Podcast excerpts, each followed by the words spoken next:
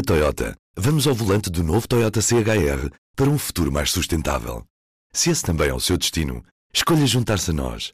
O novo Toyota CHR, para além de híbrido ou híbrido plug-in, incorpora materiais feitos de redes retiradas do mar. Assim, foi pensado para quem escolhe ter um estilo de vida mais ecológico e consciente. Cada escolha conta e escolher o novo Toyota CHR é ir mais além pelo planeta azul. Saiba mais em toyota.pt. Eu sou o Ruben Martins. E eu sou a Magda Cruz. Hoje, antes de tudo, escutamos o espaço.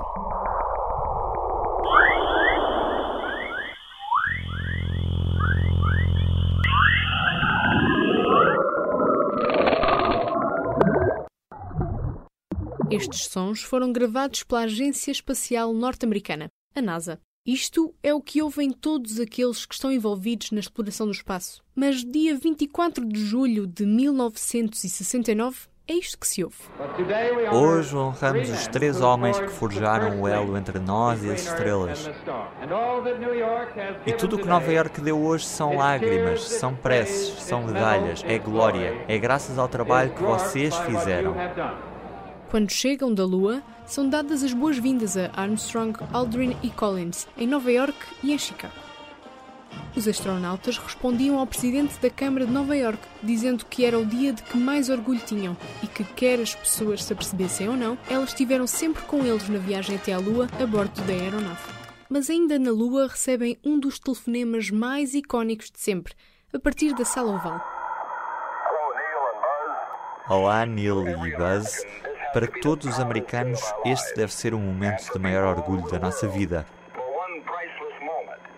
E para as pessoas de todo o mundo, num momento inestimável em toda a história do homem, as pessoas nesta terra são realmente uma. Estas são as palavras do presidente americano Richard Nixon, palavras de uma vitória da humanidade, mas também uma declaração de poder norte-americano. A pergunta que agora se impõe é: por que a palavra homem se escreve com letra minúscula. Porquê é que esta viagem ao espaço não é una, global, de homem com letra maiúscula? A história da corrida ao espaço não é longa no tempo, mas é complexa. Todos já ouviram falar de Sputnik, o primeiro satélite a ser colocado no espaço. Foi em 1957 que o satélite soviético enviou um bip de rádio para a Terra, provando que podia haver comunicação desde o espaço. A escotilha para a exploração espacial abre-se. Agora, os Estados Unidos não queriam ficar para trás e começam a pensar em ver mais além. Em 1958, nasce a NASA. Mas os soviéticos voltam a estar na frente da corrida quando metem o primeiro ser no espaço. Menos de um mês depois do satélite Sputnik, não era um homem que olhava cá para baixo, mas sim Laika, uma cadela abandonada em Moscovo. Em 1961 é que a URSS enviou o primeiro homem ao espaço. É uma rivalidade a que Winston Churchill chamava equilíbrio de terror. O programa geopolítico dos dois países estava apenas no início. Um ano depois, impõe-se Kennedy, o presidente americano da altura. A exploração ao espaço vai continuar, quer nós nos juntemos ou não. E é uma das maiores aventuras de todos os tempos.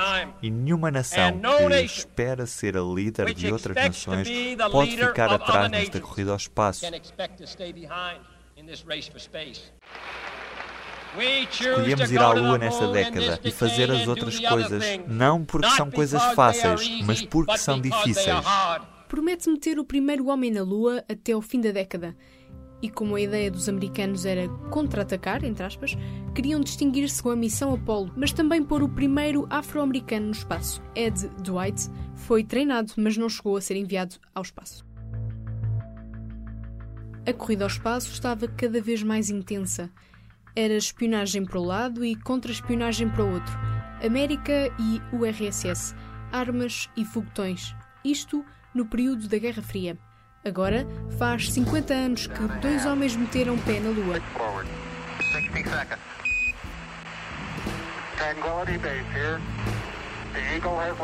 A maior audiência televisiva de sempre, 600 milhões, veio da maratona de emissão que as TVs fazem da alunagem. A rádio também transmitiu tudo. Todo o mundo chegou à Lua sem sentir o frio e o calor que lá fazia. Agora viajamos. Não anos de luz, mas pelo menos meia década. E o que é que aconteceu depois da Guerra Fria? Depois desta corrida uh, ao espaço, durante a Guerra Fria, em que tínhamos as duas grandes potências, os Estados Unidos e a, e a União Soviética, outros países começaram a tentar ir ao espaço. Ouvimos Teresa Firmino, editora da secção de Ciência do Público. Neste momento, neste momento e já há bastante tempo, temos a, a, Agência Espacial Europeia, que é composta por mais de 20 países neste momento, incluindo Portugal, que aderiu no ano 2000. A Agência Espacial Europeia foi criada na década de 70 e, e portanto, para além dos Estados Unidos e da União Soviética, temos todos estes países que estão envolvidos em diversas missões, não só de observação da própria Terra, como uh, missões planetas do Sistema Solar ou então missões espaciais que, por exemplo, estudam questões da astronomia. Um... Então a curiosidade não tem nacionalidade, é isso? Não, a curiosidade na ciência não tem de todo, nem nunca teve nacionalidade. A curiosidade é depende de cada um de nós. Claro que os países e os cientistas uh, e os investigadores podem ter mais ou menos condições para fazer a ciência, no fundo, testar eh, as suas ideias, mas a curiosidade é uma coisa intrínseca dos seres humanos, independentemente dos países. Pode haver mais ou menos condições para explorar essa curiosidade. Quando os três astronautas voltaram do espaço, foram recebidos como estrelas de rock. A presidência pô-los até a fazer uma volta ao mundo.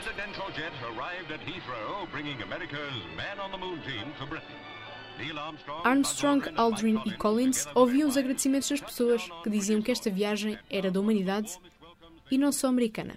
A célebre frase do primeiro homem a pisar a Lua, pensada segundos antes de sair da cápsula, apela a isso mesmo.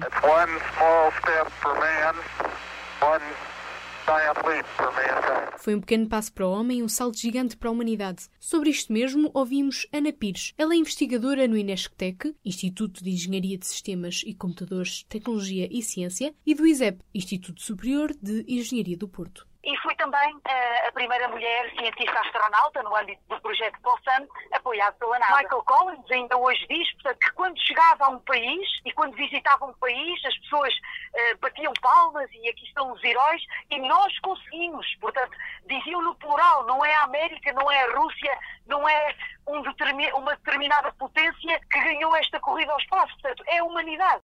Teresa, podemos dizer que havia uma corrida una, humana ao espaço? Para além da Europa, dos Estados Unidos e da União Soviética, temos o Canadá, temos o Japão, a Índia, que lançou agora uma missão para a Lua nestes últimos dias. Mas o que tem mudado nos últimos tempos foi uma nova corrida à Lua, olhando para a Lua como um trampolim para ir a Marte. A Lua já não é o fim em si mesmo, como foi nas missões Apolo eh, nos anos 60 e 70. A Lua é, é, no fundo, um trampolim para ir a Marte. E a novidade agora é que, para além do, dos Estados Unidos, outros países procuram e querem ir uh, à Lua, como por exemplo a China, que teve uma missão uh, espacial que pela primeira vez no lado oculto, pela primeira vez não só da China, mas da humanidade, no lado oculto da Lua, uh, que isto aconteceu no início de uh, 2019 e para além disso a China também está a procurar tornar-se uma potência espacial, não só espacial, uma potência na ciência e o espaço parece fazer parte dessas,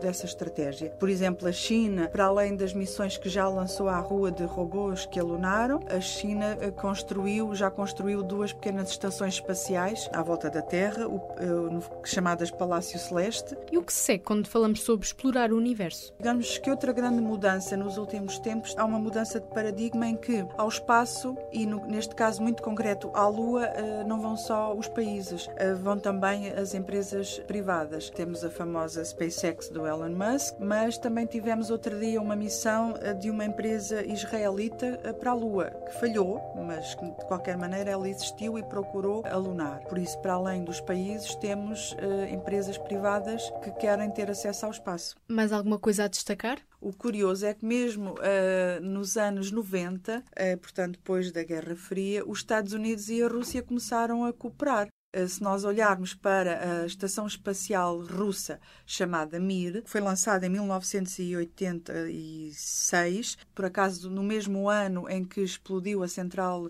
nuclear de Chernobyl, então tivemos um grande falhanço uh, da ex-União Soviética, Chernobyl, e depois tivemos o, digamos que o outro grande sucesso, que foi uma estação espacial. Essa estação espacial Uh, a certa altura se, uh, recebeu astronautas norte-americanos.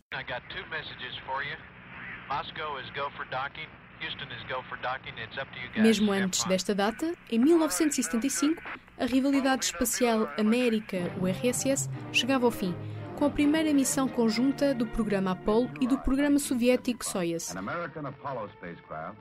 Astronautas de diferentes nacionalidades, agora unidos, numa acoplagem simbólica em órbita da Terra. This was the mission that opened the door to international manned spaceflight. This was the mission of Apollo Soyuz. E, e digamos que a sucessora da, da estação espacial russa mas uma sucessora internacional e não só da, da, da, União Soviética. Uma sucessora foi a Estação Espacial Internacional. Como o próprio nome diz, muitos países estão envolvidos nessa, nessa estação, que está neste momento em órbita da Terra. Para além dos Estados Unidos, temos a Agência Espacial Europeia, o Canadá. E onde é que Portugal entra nisto tudo? Portugal entra nisto através da Agência Espacial Europeia, em que há muitos participamos nas, no desenvolvimento de satélites e de software e fazendo peças para sondas ou software para sondas e muitas outras coisas. É dessa maneira que Portugal participa e, tem, e começa a ter pessoas envolvidas no, na, nas questões do espaço. Por outro lado, nos Açores, neste momento, existe um projeto de criar uma, uma base espacial na ilha de Santa Maria e a ideia é utilizar a, a, essa base para lançar pequenos foguetões que levam a bordo pequenos satélites, porque há todo um mercado de lançamento de pequenos satélites que, de certa maneira, está em stand-by. E porquê? Porque esses satélites têm que ficar à espera de boleia em grandes foguetões que levam grandes satélites e só quando esses, uh, esses satélites estão assegurados para fazer um voo é que depois se uh, encontram os outros pequenos satélites para ir à boleia para o espaço. E a ideia aqui é criar uma base espacial que leve esses pequenos satélites para o espaço utilizando pequenos foguetões. Estamos no processo de vir a criar uma, uma base espacial nos Açores. Estamos a viver tempos eh, interessantes, não é? Até, por exemplo, Portugal, agora com a nova agência recente, a Agência Espacial Portuguesa, Portugal Space, eh, portanto, nós próprios temos muito potencial e nós próprios estamos a, a, dar os primeiros passos, como Neil Armstrong também deu o primeiro passo na Lua, não é? Portanto, ainda há muito por, por descobrir e ainda por definir, penso eu. E o interesse da exploração do espaço tem sempre boas intenções? Neste momento, muito para lá de Plutão, está uma sonda da NASA que se chama New Horizons e essa sonda já chegou perto de um asteroide chamado Ultima Thule. Portanto, aí o interesse é, da NASA é científico. Mas se, porque é que a China quer ir, eh, está, já foi e quer ir à Lua? Eh, é, é, é utilizando a, ciência e, e, no fundo, o espaço como afirmação política também. Eh, não é só a ciência em si mesma, mas também como um instrumento de afirmação política, de, de afirmação estratégica. Já agora, mesmo a própria NASA já não o está a fazer sozinha e não está a fazer só com, outros, com outros países. Também está a fazê-lo utilizando a indústria aeroespacial e utilizando o setor privado, porque divide os custos, porque não tem que fazer tudo, porque isso significa um grande encargo de dinheiros públicos, não é? E que perguntas temos de fazer agora? Como é que as missões espaciais irão decorrer? Primeiro à Lua ou a Marte? ou se a Lua é muito importante nesta missão a Marte. Claro que é, calhar, servir como estação de apoio. Fala-se muita coisa e há, há ainda muita coisa por terminar, vamos ver. Do P24 é tudo. Tenha uma boa semana. O público fica no ouvido. Na Toyota, vamos ao volante do novo Toyota CHR para um futuro mais sustentável. Se esse também é o seu destino, Escolha juntar-se a nós. O novo Toyota CHR, para além de híbrido ou híbrido plug-in, incorpora materiais feitos de redes retiradas do mar. Assim, foi pensado para quem escolhe ter um estilo de vida mais ecológico e consciente. Cada escolha conta e escolher o novo Toyota CHR é ir mais além pelo planeta azul. Saiba mais em toyota.pt